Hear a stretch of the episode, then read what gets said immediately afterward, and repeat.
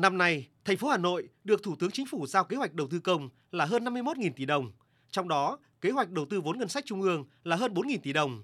Thành phố cũng đã giao kế hoạch vốn bằng vốn trung ương giao. Đến nay, ước đạt 8 tháng qua, toàn thành phố mới giải ngân được hơn 15.000 tỷ đồng, đạt 30%.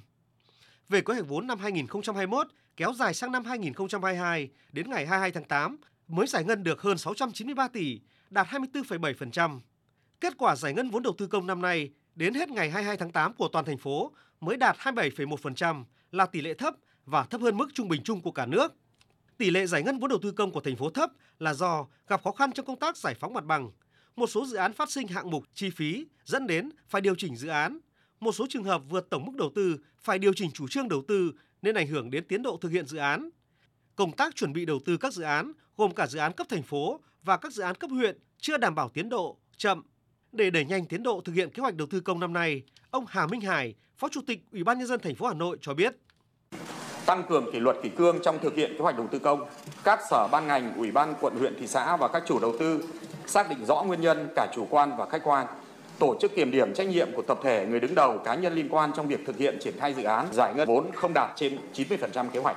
Các chủ đầu tư cần chủ động nghiên cứu, triển khai các giải pháp có tính căn cơ, tính đột phá để giải ngân hết kế hoạch vốn năm 2022 và năm 2021 kéo dài của các dự án được giao theo chỉ đạo của chính phủ và thành phố. Tập trung tháo gỡ khó khăn, đặc biệt là nút thắt trong thực hiện quay hoạch đầu tư công, gồm có công tác giải phóng mặt bằng, biến động giá và công bố giá.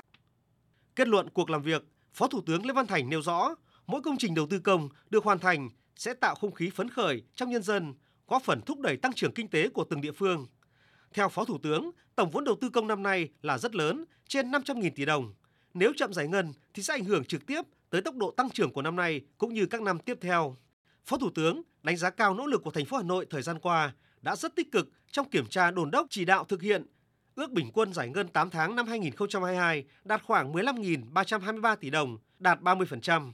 Thành phố cũng đã nhận diện các khó khăn, nguyên nhân chính ảnh hưởng đến công tác giải ngân của thành phố, trong đó có vấn đề chất lượng của công tác chuẩn bị dự án chưa kỹ nên giao vốn gặp vướng mắc hoặc không giải ngân được theo kế hoạch. Một số thủ tục gia hạn vốn vay, điều chỉnh hợp đồng và vận dụng pháp luật áp dụng đối với dự án ODA còn chậm. Vấn đề đền bù giải phóng mặt bằng, tái định cư, công tác tổ chức thực hiện đầu tư các dự án công trình còn nhiều hạn chế.